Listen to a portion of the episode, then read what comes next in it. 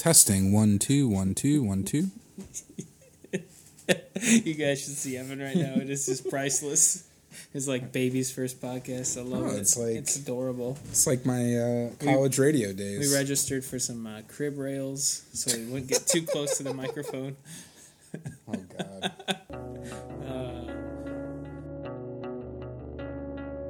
Hello, and thank you for listening to the I Brew My Own Coffee podcast. We are the podcast for people who care about coffee.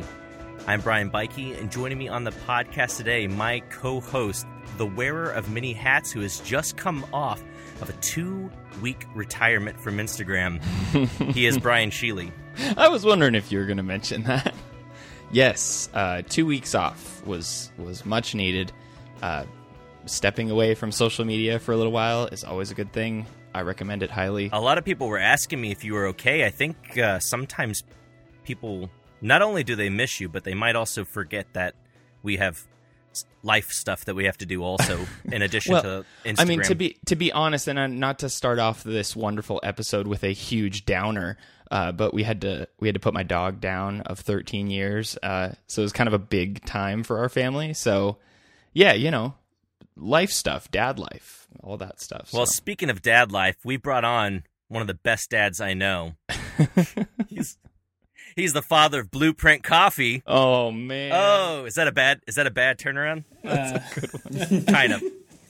Yeah, we've got uh, we've got two of the guys from Blueprint Coffee on with us right now. We have Mike Marquard and we have Evan Jones joining us. Hey guys. hello, Gentlemen, hello. hello, hello. Thanks for making some time to be on the podcast with us. No, thanks for having us. Yeah, it's a pleasure. you know, I was really trying to think about. I was like, oh, if I do this dad thing, and we turn around and we talk about father, and then we talk about May the Fourth be with you, and I just try. I, I was Wow. trying to do too many things at once. It's a lot of fatherly stuff going on at once. It is. And I appreciate the Star Wars references as well. Yeah. Well, I appreciate you. You know what I'd appreciate even more? If you guys would do us the honors of starting off this podcast, telling us what you've been brewing lately. So I got one of my coworkers was recently in Portland, Oregon, and she picked me up a bag of Roseline's William Cardona Colombia. Um, it was a competition coffee that Bethany from Barista used uh, this year. Um, looked really exciting online. Um, it was just like berry jam in a cup. It was really, really tasty what'd you brew it on? Brewed it at the shop on uh, the Hario V60. Fancy. Yes. I have been brewing uh, some coffee I got by accident. I loaned a grinder to my old compadres at Kaldi's Coffee down in Atlanta, and they left a couple pounds of a coffee from Carlos Imbachi in the hopper. Ooh, It was tasty. Uh, so was the coffee Andrew McCausland was pulling at USBC. Uh, and I don't know if it was an accidental or intentional gift, but I enjoyed it. And uh, super chocolatey, just dense cup, and pretty fun. I actually got to accidentally stumble onto Carlos Imbachi's farm with Kaldi's 2009. I was down there with Tyler Zimmer, their green buyer and uh, we just wandered onto this farm down in San Augustine. Turned out to be one of the best coffee farms in the world, so it's a great accident. that's awesome. Yeah, Man, I wish I could stumble into accidental coffee and coffee farms that, like that. What what what am I doing here? What am I doing Carlos? here? I- is this your farm? yeah, yeah. He was a very humble guy. He, uh, I don't think he realized how big of a deal he was, and he's only blown up more since then. So Right. Had his copies copies the last couple of years and been really enjoying it. Is is the one that you have right now? Is it? Uh, I assume it's fresh crop. Yeah. uh, I, I would I would assume so. I think um, I I know they've had it at Kaldi's before. They had it last year, and I think it might be available now, if not coming soon. Uh, I'll look. we'll talk a bit more about fresh crop and whatnot here in a bit. But before that, Brian, what about you? What are you brewing? Um, well, not competition coffee. Let's just say that. I mean, I'm Not not something you're name dropping. not. No, not at all. Um, I I basically uh, I picked up a bag of uh, 49th Parallel, uh, the Biftu Gudina from Ethiopia. Uh, there's a, a shop here in town called uh, Futuro, and they've been they've been selling 49th parallel there uh, since they opened, and I grabbed a bag of that this weekend and brewed it up today on the ratio and also as espresso. So I kind of like you know figuring out how filter coffee, filter roasted coffee performs on espresso, and really great espresso, but definitely shines as a as a pour over, uh, filled with floral notes and honey and uh, a lot of sweetness, and it was great. I, I really enjoyed it today. I drank it pretty much most of the morning, so that's my choice. How about you? Uh, another coffee from Canadian Roaster, Phil and Sebastian though for me. So you've got some of this on order, so you'll, It's on its you'll know way. what I'm talking about soon. But I got my shipment noti- notification yesterday.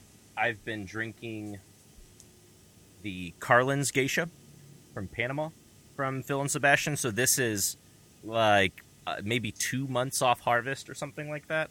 So super fresh stuff they got. I thought they had it flown in, and I, I didn't know a whole lot about it. I just uh, was talking with Vanessa, Phil and Sebastian. She said it was coming in, so I just went ahead and plunged, and it's one of the cleanest geishas I've had in a really long time. So a lot of cool mango going on, some tropical fruit, really clean florals, a lot of candy sweetness. It kind of has everything about all the other geisha characteristics that I like. You know, there's some that are really pretty florals, and you have some that are really pretty like stone fruit candy or whatever, and it's just kind of the perfect balance of all of those components at once. So it's just it tastes really fresh. It tastes uh, fantastic. So I'm just bouncing between V60 and Kalita Wave on that because it's tasting so good. I, I haven't done a Chemex in a while. I might need to do that soon, but that's me. So, guys, thanks for being on the show. Um, I know we already said hello and everything, but uh, if you don't know, um, Evan and Mike, you guys are involved heavily with Blueprint Coffee. Can you guys kind of tell us, like, as we get get started here, how did Blueprint get started? How did you guys get started in coffee? Just kind of give us the rundown of uh, how everything sort of got got going there for you. It's going to take a long time. Yeah. Pull up a chair. We got plenty Yeah. of time. I am the dad of Blueprint now officially, so You better get a shirt Uh, that says that. yeah, I think so. I just wear a baby around. Actually, I don't even need a shirt. Oh, geez. Yeah, That's true too. Yeah. yeah. um, I got into coffee by accident about ten years ago now. Uh, when I moved back to St. Louis, uh, I landed a job with Kaldi's Coffee. They were the first place of employment uh, that called me back, and I was pretty desperate for some work. Uh, and I just fell into loving coffee kind of accidentally. I was a very casual flavored coffee drinker, and uh, went to a cupping, tasted a crazy Ethiopian coffee, and fell into it like a lot of people do. Uh, so I did about five years with Kaldi's, everything from uh, you know work in the cafe to wholesale service and training. Uh, learned a ton, uh, and then I was craving some time in uh, more in just customer service and coffee service. Uh, so I left uh, in 2011 and joined the team that was opening Half and Half, which is a restaurant and coffee bar in St. Louis, and uh, managed that restaurant and ran a multi-roaster coffee program. Learned a lot about you know coffee seasonality and uh, just about service and making coffee in many different ways. Kind of just like cut loose and went for it. And during that time, uh, some of my friends that I'd been working with pri- in, in my prior life were talking about doing uh, a retail concept called Blueprint, and they were thinking about roasting.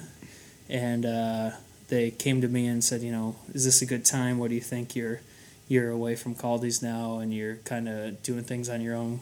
What are things like in the St. Louis market? Is this the right town? And I encouraged them to to keep looking into it. This was uh, this was probably 2012, and the market was really starting to mature here, and people were really excited about specialty coffee. Some great coffee shops were opening around town, uh, and then I had separately from that Andrew Timko, the roaster and green buyer at Blueprint. He approached me about uh, thoughts about opening a roaster and potentially doing a coffee shop, and it was pretty clear. It's like, oh, these guys need each other. So uh, I got everybody together and uh, we started talking about what would eventually become Blueprint. And uh, fortunately, I just kind of never got up from the meeting table. And uh, figured out a way to work myself into the business, and we opened our doors in 2013 in the Delmar neighborhood of St. Louis. And shortly after, met this uh, this fine gentleman next to me.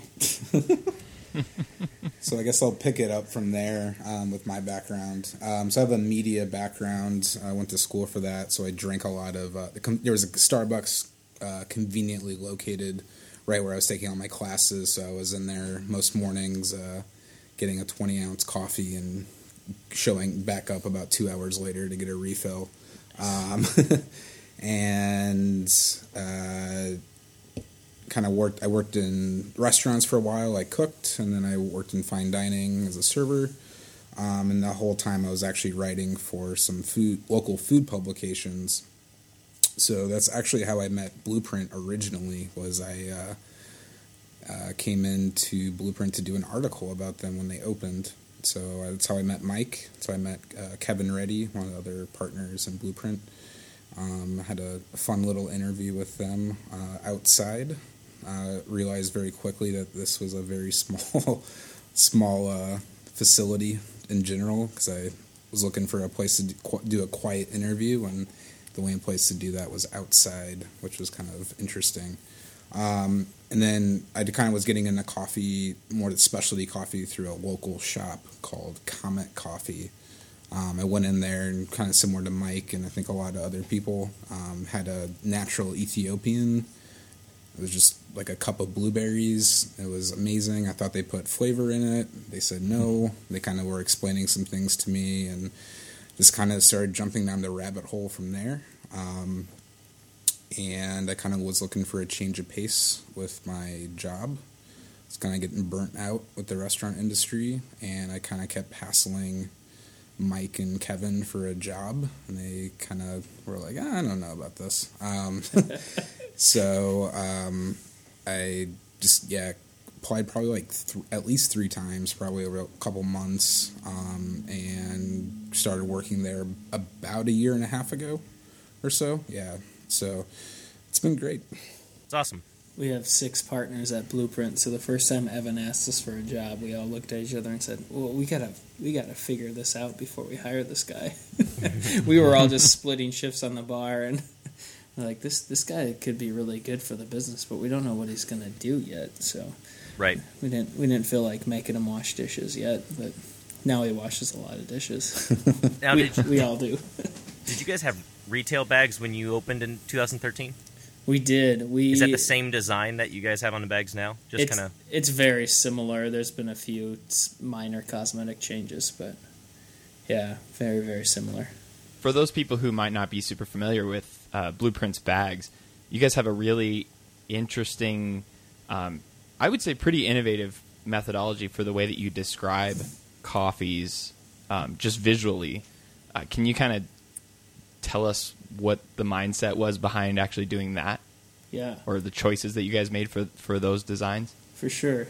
So when we were looking at packaging uh, in 2013 there was a trend moving away from best by dates and roast level on bags, which we were all for uh, getting away from those systems to evaluate coffee. But it seemed like you know there was like paragraph long uh, kind of verbal descriptors of coffee flavors that at times I think really lost consumers. Uh, maybe maybe a roaster selling to a, a coffee shop it would have been a helpful thing, but the end consumers were all of a sudden thinking they were going to get, you know, jasmine flavored coffee and with notes of elderberry or something. And uh, it was it was just a little bit of a stretch. We felt if a bag was sitting on a store shelf and there wasn't a person there to to really guide the consumer through what what that means. Uh, we just felt like it was a little bit a little bit tough for the consumer to want to buy that coffee or feel like they understood it. So we came up with the uh, we early on we had the idea to use scales uh, on the on the bag, but instead of roast level, we really want to indicate more of the flavor experience. So we have the the sweetness kind of intensity indicator. Uh, we have body, and then we have brightness. And we use the word brightness pretty intentionally because acidity can be kind of a polarizing word. Uh, it really scares a lot of consumers. They think like you know stomach acid and things that are hard to digest, and really acidity is a wonderful, beautiful thing in coffee. So we thought brightness was a, a softer or more uh, more uh, well understood word for that. And then on top of that, we also dove into color uh, a bit. Uh, there was a great article that came out in the Specialty Coffee Chronicle in like 2012 by Emma Sage, I believe is her last name. She's a specialty coffee scientist, works for SCAA, and it was all about uh, flavor perception uh, and influences that your other, uh, you know, other sensory perception. So how does touch and sight influence taste? Um, so we use colors to kind of associate taste notes instead of actually words. So when a coffee is yellow, it's floral and citrusy, kind of lives in that family. And if it has a green stripe, usually that means that there's malic acid. So kind of loose associations with color that we decide upon as a group. And Brian and I both have been able to try Blueprint several times, and I think it's kind of unanimous that we've both enjoyed pretty much everything we've had. Mm-hmm. Um, I got to meet up with Evan when I went up for the qualifying events that were happening in Kansas City.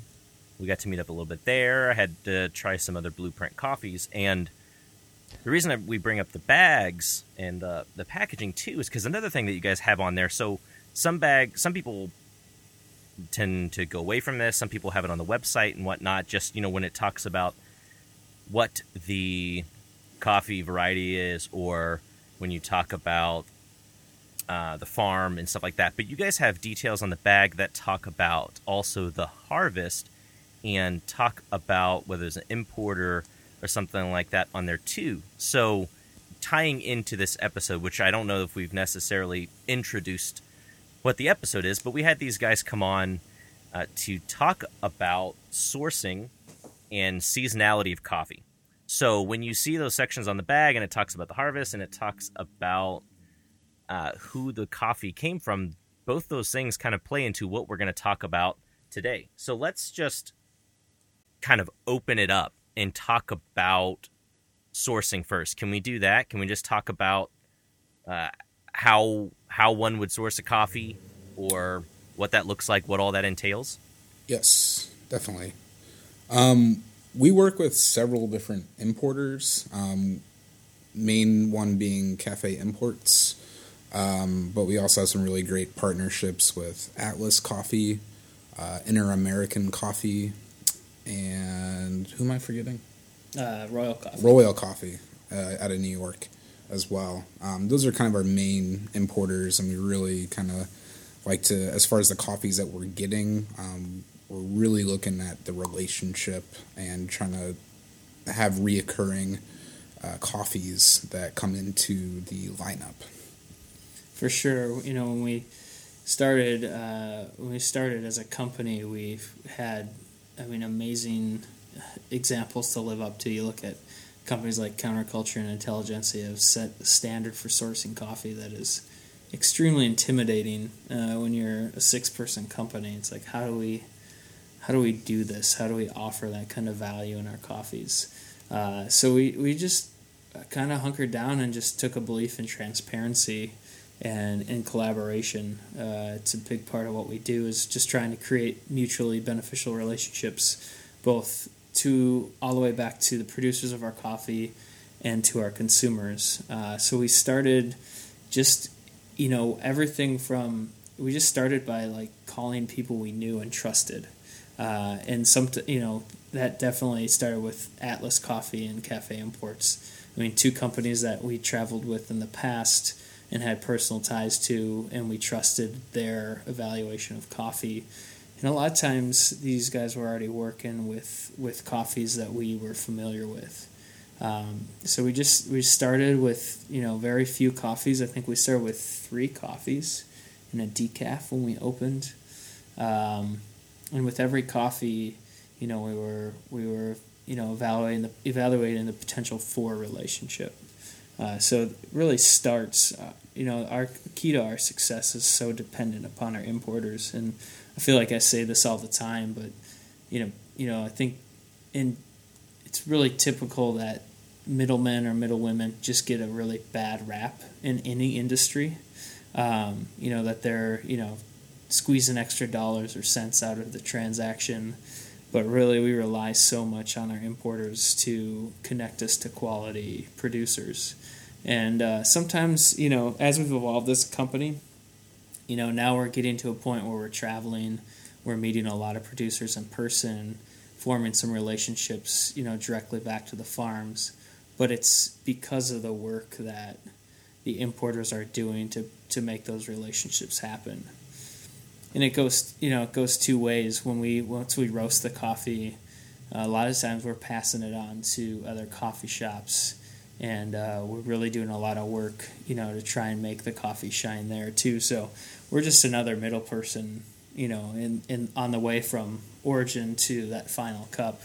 Uh, so you know, we're doing what we can to create value, uh, and for us, transparency is just hugely important to get people to really buy into what we do and uh, not not create some like mystique. Our brand is not based on like some magic that we put on the beans. It's about really highlighting and elevating coffees that are truly dynamic and delicious. So one one kind of question that I had with so when people talk about going to origin, a lot kind of like what you were saying, a lot of companies, multiple, you know, folks from different companies will go on trips with, let's say, like a Cafe Imports or something like that, and go to origin. Um, I guess where I'm getting at with that is directly sourcing a coffee with a farm. Is that is that is can that be seen um, separate from working with an importer or something like that? Are there cases where it is very much the same? The connection was made because of the importer, but you have your direct relationship. Are are they separate? Are they sometimes separate? Yes. What, how does that relationship look? That's a great question. So I think it really a lot of it relies upon how much coffee you're buying. To be honest, um, there and there are circumstances now where I think there's there's companies coffees that you you all drink pretty frequently where there's companies really going to origin by themselves and contracting by themselves and even in some cases now importing coffee by themselves but that's pretty hard to do so um, when we go on an origin trip sometimes we're just going to explore a region like for instance uh, uh, Mazi and, and Nora went down two of my partners went down to Colombia to Cauca a couple of years back with Cafe Imports, and they went to be judges for a cupping competition. And you know, part of that is you know when you get invited on a trip like that, it's expected that you're going to buy coffee, but it's not mandated. But you know that's the reason we go is to kind of develop these farms. And for me to say that's a direct buying trip, I think would be misleading. You know that's an exploration trip and yeah we did buy some coffee from farms that they got to visit but it wasn't like we went and negotiated with cash in hand. Uh, it's, it, it's not like that at all. Um, but now we're starting to get to a point where we're where we can work with uh, our importer for instance like uh, Kevin went down to Colombia for the second time in his career and got to visit a farm for the second time called La Fragua it's a farm we've bought from many times, and uh, they remembered him, and uh, he had spent time there a few years back, and um, they'd just been raising some new varieties in their variety garden. Uh, and he was there to see those trees planted, and then they were just harvested when he was down there last. And he, we were able to negotiate basically the first right of refusal on those crops, and we got to buy all that coffee. Uh, so they know where it's going, they know the price that they're getting for it. Um, so we start to build transparency into this, but we still rely heavily on Atlas to get that coffee from La Fragua to our doorstep. That's just a part of business that like we are totally not ready to do yet. You know, uh, the logistics of import and export law. I, I have trouble getting a French press out of Canada. So by no means do we pretend to be like this kind of you know powerful company that's going down and like just you know whipping out a lot of cash and buying coffee. That's not really it at all. It's about kind of using these partnerships and trying to create transparency so that the producers understand their take and what we're paying all along the way. That's our goal is for that relationship to be beneficial to everyone and everyone from producer to exporter to importer to us to feel really good about what everybody's getting paid and like it's a really fair trade. So I, I got a question. Um, you know, you, you put together a lineup of coffees on your site. Obviously, like I don't I don't know how how how many coffees usually do you guys carry on hand? So we have a couple different things. Uh, we have Penrose, which is our house espresso. Um, at the moment, that's a blend. Um, we have Tectone, which is a filter blend, seasonal. Both of those are rotate seasonally. Um, then we have kind of what we call a, a, a value spot. Um, kind of a coffee that's just kind of at a really great price point, um, but still tastes really great. Um, kind of like a mid level spot as well, where we kind of put a little bit of a cap on the price, and then we have a boutique spot, which there's prices not really considered. We just really want the coffee to be showcased to our consumers. And then we have our secret weapon spot, which is our decaf as well. Oh So- man, I thought you were gonna say something that's just like crazy. Oh no! I mean, But we decaf have is crazy. Decaf. Not that there's anything wrong with the decaf. I'm just Yeah. So like, and then our decaf to kind of just talk a little bit more about that real fast. Um, we kind of are sourcing that through a, a program that Cafe Imports has, uh, Decaf Select. Kind of rotate that about three or four times every year. Um, really are kind of making a point to emphasize uh, quality in decaf coffee. Um, a lot of times, those coffees have been sitting in like a warehouse for a year um, in parchment, or uh, I'm sorry, they're already uh, processed, sitting in the jute bags, and they kind of need to move it, so they ship it out to Mexico, for example, to get decaffeinated and brought back. And I think that's where a lot of people's negative perceptions of decaf are coming from. Um, there, there is an intention behind the quality of the decaf coffee. Um, so it's I think it, when Mike and I go on sales trips, it's usually our favorite thing to have people cup because there's such a. Uh, I think everyone kind of puts their guard up immediately when we put it on the table. They're like, "Oh, I don't know about this decaf," and then when they have it, it's usually one of their top one or two coffees on the table, and it's even more fun to do it blind and telling them it's decaf after the fact. Can I can I tell you something? I have this bag of decaf that I that I bought uh, from Augie's actually uh, for a little pop up that I did a couple weekends ago, and it's been sitting in my cabinet, and I've been debating on whether or not to take it to the office to brew for my coworkers and just not tell them it was decaf Uh, do it. because I- you should do it. because it's so good. But I there's I I don't know if I would ever feel good about myself after tricking them like that. You don't even have to tell them it's decaf. I just just just keep I- it keep it so- super quiet. yeah. So, just as a side, and then we'll get back to topic. I have a hard time ordering decaf because I don't, I don't brew it enough, and so generally, you know, I don't want, I don't, I want coffee to be around for, sh- for, you know, not just sitting in my, my cupboard for forever. Right. Right. But you know, I don't ever go. I don't know when I'd ever go through twelve ounces of decaf. I, I think decaf should be offered in shorter amounts. Yeah, Just- decaf, decaf in shops I feel like makes a lot of sense, but at home it's it's same thing for me. Like I'll only get decaf at home if I know somebody's coming over that Yeah. only drinks decaf. But but going back to my my original thought that I had in, in asking this whole question, so you guys have a lineup, a really solid lineup of a number of coffees. Um, how many coffees are you actually sampling versus how many do you actually select? oh man, I mean, because obviously, you know, y- when we talk about importing coffees, like, you know, you don't just import like one, you know, Right. the the coffee you're going to get. Like, you're you're probably sampling a number of them and then choosing which one, and then you import that particular coffee. What if they told you that they did? There's only six of them. Yeah, well, There's only six guys. What if they told you that? that's true. well, uh, I don't know that we've I've thought about it in quantity before, but Mhm. I just got to give like a big shout out to my main man Andrew Timko, who's our green buyer, and like my yang. We're kind of like the yin and yang, and we push each other so much on coffee selection.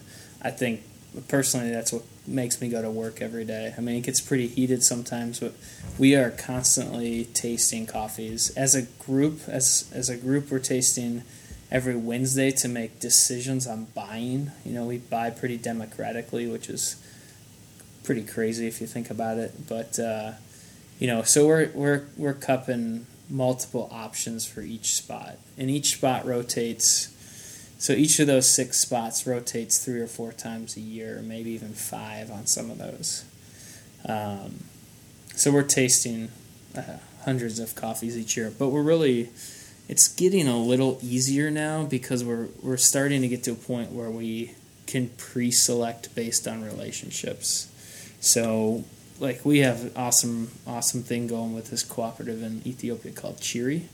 Uh, it's in Western Ethiopia, and like yes. that's already like it's already like got a home on our offering sheet. Like whenever that's going to arrive in country, like it's going to make its way into one of those spots. So it's it's a little bit it's a little bit easier now that we've grown and we've we've established some of these relationships because we can like filter before we even taste stuff. Not that it's not fun to taste great coffees, but we taste so much good coffee every week.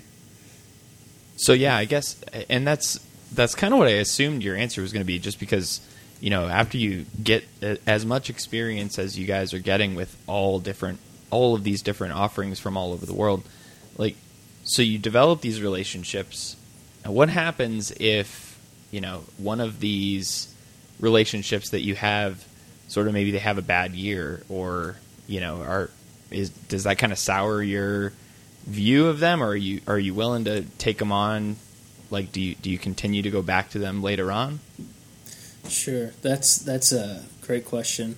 Um, we we're pretty patient and i think we feel okay about passing on a crop a year if it really doesn't meet our expectations mm-hmm. when we're not at a point where we like really demand exclusivity from our producers either. Um, and some years we don't get a crop that we want, so it kind of it goes both ways. Mm-hmm. Um, you know, sometimes and, and we've you know we haven't felt terrible if we've missed a coffee that we wanted because somebody else bought it up. Like that's a celebration. If if a producer we like has like sold all their coffee, that's that's great. I mean, that means they're going to be around another year to do this and be more capable. Um, so there'll be more coffee that we can find. But um, you know, we haven't so far. We haven't hit that too much. Um, you know, sometimes it will just change. You know wh- where we offer it or how we offer it, um, but we haven't ever just like really had a spot where like we had a relationship coffee like lined up and it just flopped that may hmm. happen one of these days, but um, you know that's something we think about with our relationships too, and how we structure them so that we're not getting ourselves into a, a bound position, and then uh, we have to just like buy a bunch of not very good coffee. So, unless there's something that we're kind of missing on that topic in regards to sourcing, let's switch over and talk about the seasonality of coffee. So, we're at a convenient time right now to talk about seasonality, right? Because yes. we're kind of in the middle good time of, of seasons right now, right? Talk a uh, talk a little bit about that for some of these. As far as our shop's concerned, like we've had some pretty fun coffees come on right now. I think Colombians are kind of like the one of the larger. They're about they're kind of on the tail end of the season, but um, definitely have gotten some pretty fun ones in the last uh, month or two. Um, we're we're, we're heading into kind of the, the you know the glorious season of, of fresh coffee.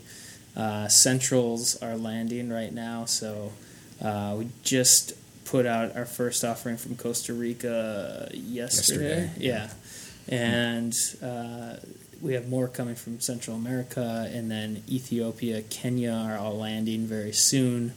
Uh, Ethiopia and Kenya both have slightly longer seasons, so we're going to see that, that stuff land all throughout the summer.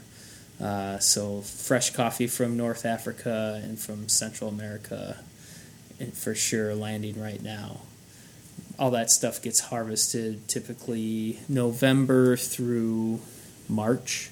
Uh, it's a very general, broad range, but but uh, you know, north northern north hemisphere going to be kind of yeah harvesting November, December, January, February, March, landing in the country April, May, June, July, and then kind of just basically when that stuff starts landing, that's when southern hemisphere stuff typically starts harvesting, and uh, so you know June, July, August, all the way through October, you have Brazil harvesting. That stuff starts to land.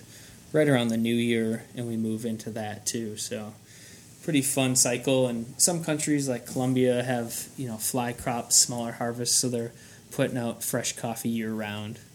Um, but for us, I mean, that's a big reason why we have the harvest season on the bag. Is just so you know, a lot of these countries will have slightly different harvests, so it's hard to know how fresh the coffee is just based on the country. So we thought, thought it was really important to put the harvest season on there, so you had a good sense of how long this coffee has been, you know, in transit. And am I drinking? you know, am I drinking the freshest crop available from Biftu Gudina, for instance? You know, that's a coffee that you'll see a lot throughout the year because there's probably multiple shipments of that leaving Ethiopia. Um, you know, and, and it does keep its age pretty well. Um, but it's pro- it's not too uncommon that you'd actually be able to get two separate harvest years from two different roasters at the exact same time. Uh, so that might be something that you use to decide which coffee do I want. Typically, the fresher crop's going to taste better. You can have coffees that, that hang out for a year plus off harvest, especially like stuff from Kenya, and it still tastes awesome.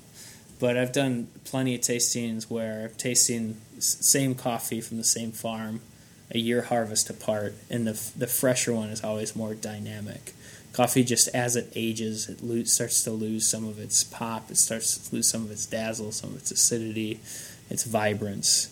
Um, if you're drinking a really good Kenya, sometimes it's really hard to know that until you taste the better one. Um, but you know, I'm a huge fan of seasonal coffees, and I really like to move around the globe, really celebrate different countries, different producers. Uh, so that's why you know seasonality for me is a big thing too. Is just you know, highlighting what's really what's the best it can be right now. That's the coffee I usually want to be drinking. So I imagine that you guys mentioned a little bit ago about some of the blends that you guys do, be it for espresso or even for filter. So I imagine there's got to be a little bit of difficulty there too, because you're ideally, you know, some people will do seasonal blends, but then there are there are others that will do a blend, and it's generally going to have a similar profile throughout mm-hmm. the year. So, does the changing of seasons, how does that come into play when deciding on how you're going to find the components to match up with a with a blend that's supposed to have a certain profile? Or on the other side, seasonal blends and how you guys play things to that? Sure. Uh, I would say for Penrose or espresso, for example, um, so that originally did start off as a single origin, and then I think the seventh version that we had um, that became the first experiment with a blend, um, and to be, even that was insanely popular. Honestly, with I think a lot of our our regulars in the cafe, they would you'd make them a drink and they'd just be like, "Oh my gosh, this is so good." Um, I think for us, the Penrose, I think the what it should be tasting like, or it's a little bit, it's painted with a broader brush um, than maybe some other um, blends that other companies do. Um, we're basically looking for we're looking with the espresso. We're looking for a coffee that doesn't have uh, a lot of acidity. We want it to be sweet, um, and we want it to have some nice body to it. We want it to stand up in on its own, and we want it to stand up in milk. Um, so that's really how we're looking um, for the components. Um, we're going to have a new version of our Penrose being released pretty soon. And that's, um, let's see, it's majority Brazil. And then there's about a quarter or so of a Kenyan coffee in there um, as well. Um, still kind of playing with those uh, parameters that we kind of were just talking about uh, body, um, nice sweetness, not very acidic um, as well. Um, as far as our filter blend goes, um, I would say that we introduced that late 2015, and both of those versions tasted fairly different. Um, so we just really for that we wanted to be like a very accessible filter coffee. Um, we it something that we can give coffee professionals a cup of that and they would be happy with it and we can give that to we can give that to my grandma and she'll be really happy with that as well um, and uh, Yeah, definitely. I would say that has a little bit more acidity to it. It's not a dominant feature, um, but it's enough to kind of have that little pop at the back of your palate um, when you're drinking it as well. Yeah, blends. Uh, blends can be really challenging, but I think you know, it, again, it's knowing your coffees, knowing your regions, and kind of anticipating what you could be using to be to be creating profiles. We're spoiled. We didn't blend at all when we started mm-hmm. on, on purpose. We didn't want to force ourselves to blend. We wanted to have a reason for it. Um, so it, it kind of came upon us as an opportunity to do something with coffee that we hadn't done yet, and we had a reason to do it with kind of what we're looking to achieve with the espresso and then the filter blend. But it's, uh, I mean, it presents its own its own challenges in terms of, you really the challenges aren't so much for us finding coffees that fit profiles. It's more figuring out how much coffee to buy and then buying in the ratio you're going to blend in and, uh, you know, having those coffees be traceable and stay as fresh as possible. That's that's really been the biggest challenge for us. But when you talk about sourcing and seasonality too, kind of the the whole you know aspect of the things that we're talking about here, your blends have more information on them than I've ever seen on anybody's blend ever. like I'm I'm looking at just a yeah, photo of the bag itself and it's like, you know, a little novel on the yeah. front of it. And I'll just you say- which is which is awesome. I mean, honestly, I, I think that's great because then, you know, it's not just like, well, we're ignoring the coffee, you know, we're ignoring all the details about it when we blend it um, you guys are listing it all out in, in gory detail, including your importers for each one and everything yeah. else. So. That's what you get for put, doing a three component blend for. yep. So we're, we're, only doing two only two components from here. Oh man, go to four or five. oh no. No, no. I don't know. We don't have enough space to store that, that much coffee. When you start doing that with a blend, does it start tasting like a, a soda suicide?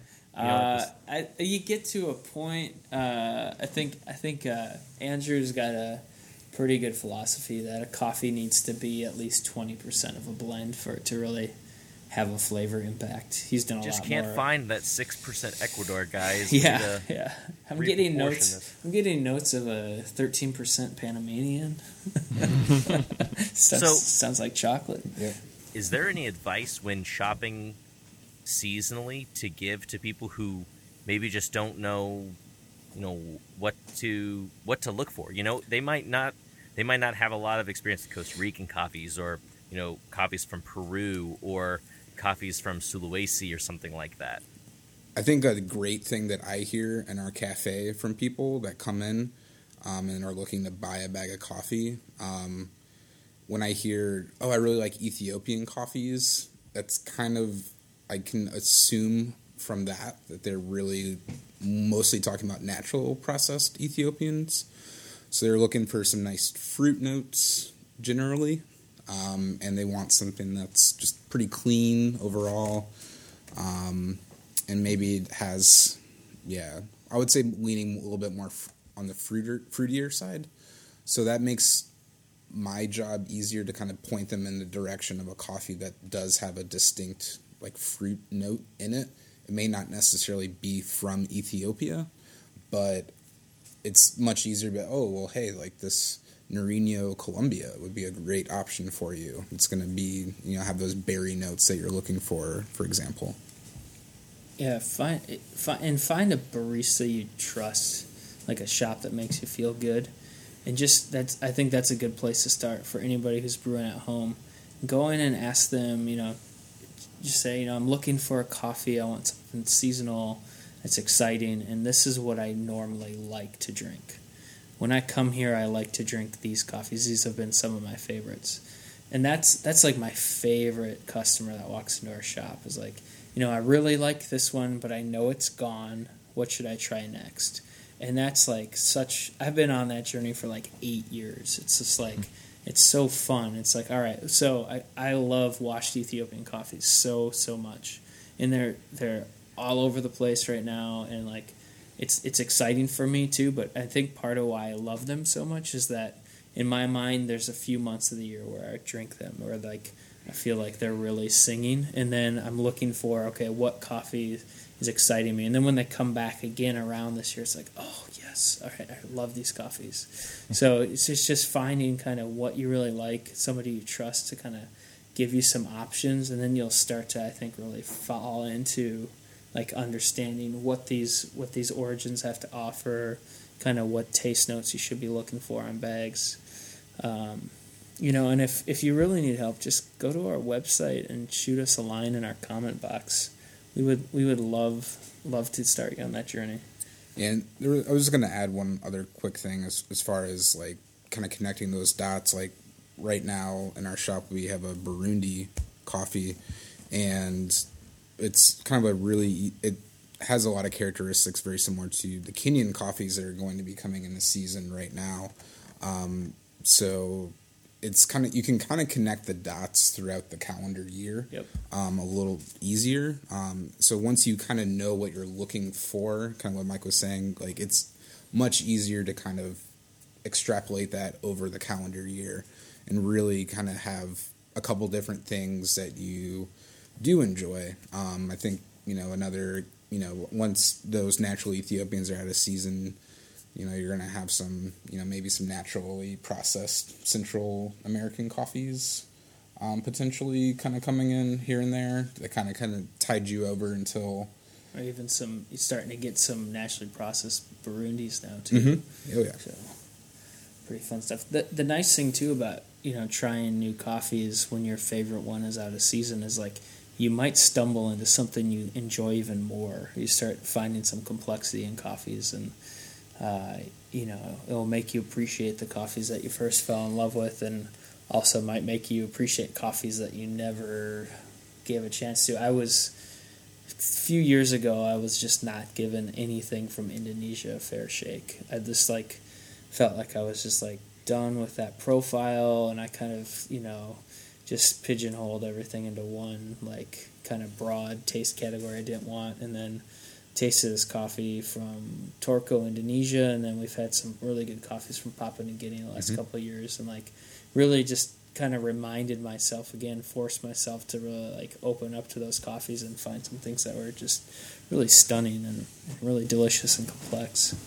Well, and kind of on that same note, I, you know, if, either listening to this podcast before or Brian and I have had a lot of conversations about last year and the coffees I was kind of discovering from Nicaragua or Honduras. I feel like I bring this up every podcast, but so those were coffees that I didn't really give a fair shake before, but then when they were seasonal and they were around and they were orderable from places, I was trying to get them in to try and you know, it changed my perception of those things. So one thing again I would want to encourage too that, uh, just about seasonality is that some of these offerings too while you're in the middle of there's nothing wrong with wa- liking a washed Ethiopian coffees liking your washed Kenyan coffees and wanting those seasons to come back in. But while you're in the off season trying something that's out like even this season it's been coffees from Peru or Oh, even some from Ecuador that I found out that mm-hmm. what's so cool about trying them like when they come back in season is because it's that time where you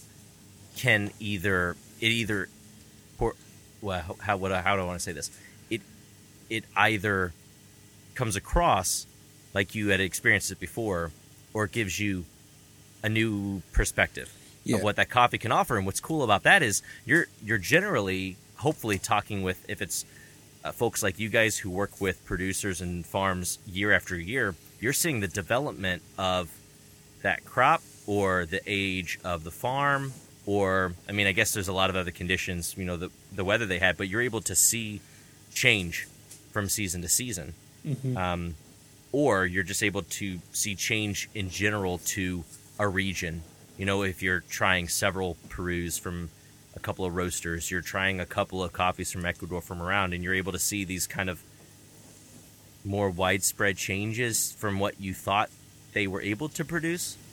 I, uh, I, I mean, I think you're right on there with like being us being able to like watch these developments happen is so exciting. Like, I'm so happy you brought up Peru. Like, I've I've been tasting coffees from Cenfrocafe in Peru for probably six or seven years, and the coffees the last two years have just been phenomenal. I mean, watch out for that origin. Like, it the the altitude there is fantastic. The varietals are great. They're just figuring out now how to get coffee to the mill faster, get it to the country, get it out of the country faster, and educate on processing and just like just the community effort has been amazing.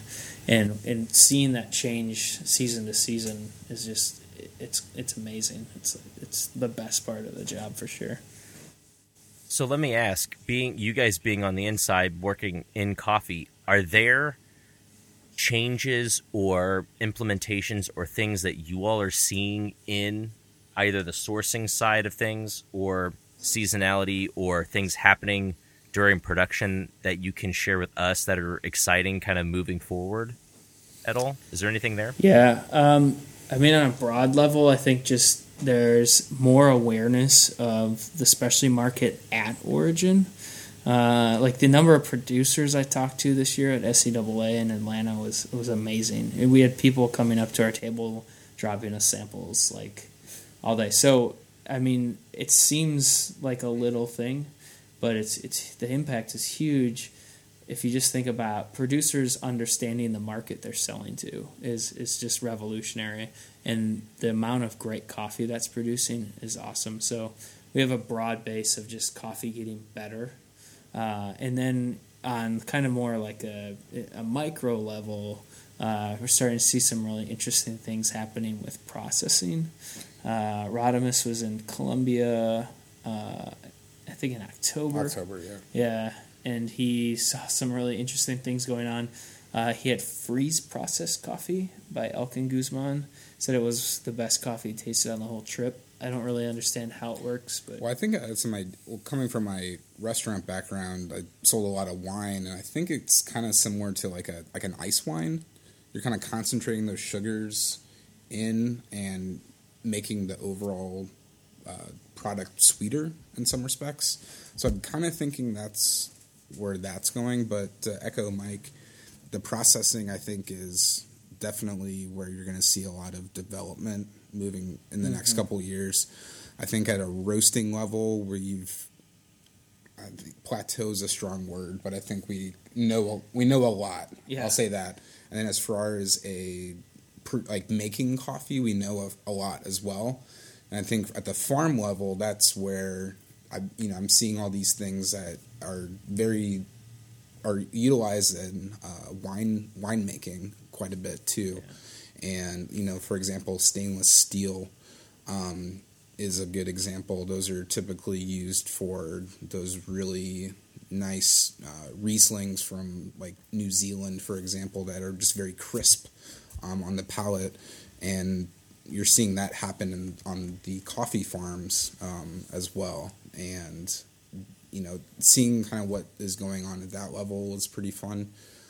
Um, and kind of to talk about that Elkin Guzman mm-hmm. as well too. You know, just uh, learning about that through Rodimus when he was preparing for the national barista tournament. You know, there were some things that he did with the Castillo varietal that were, were if you're looking at them from a traditional viewpoint, you're like, whoa, you're kind of messing up here, buddy.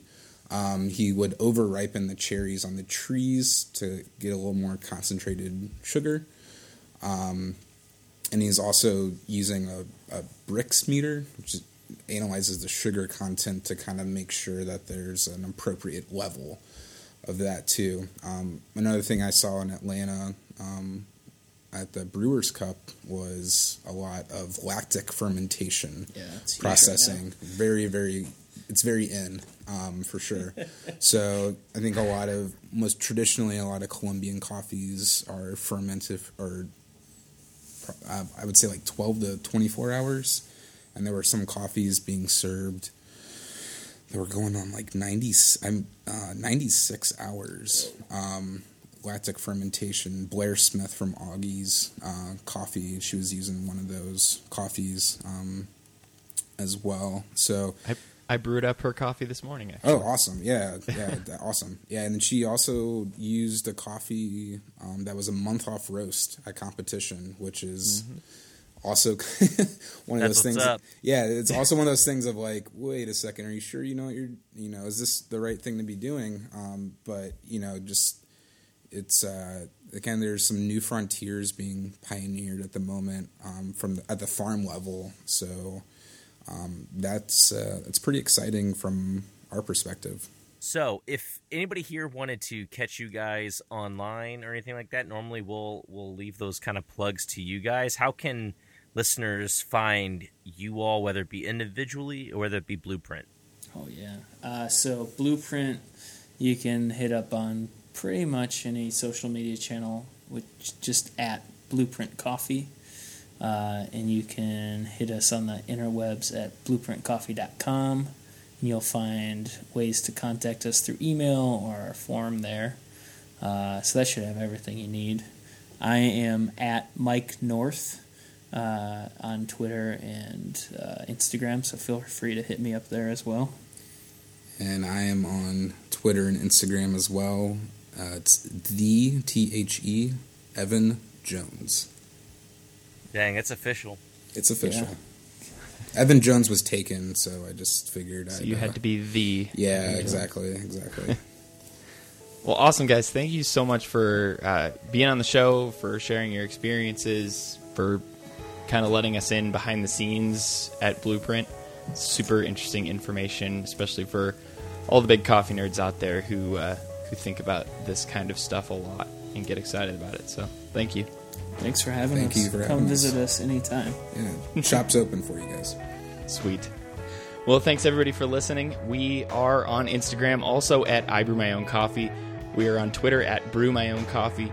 You can visit us on our website at ibrewmyowncoffee.com. If you have any questions for us, you want to send us an email, click the contact us link at the top of the page. And uh, until next episode, brew seasonally, everybody. So long, everybody.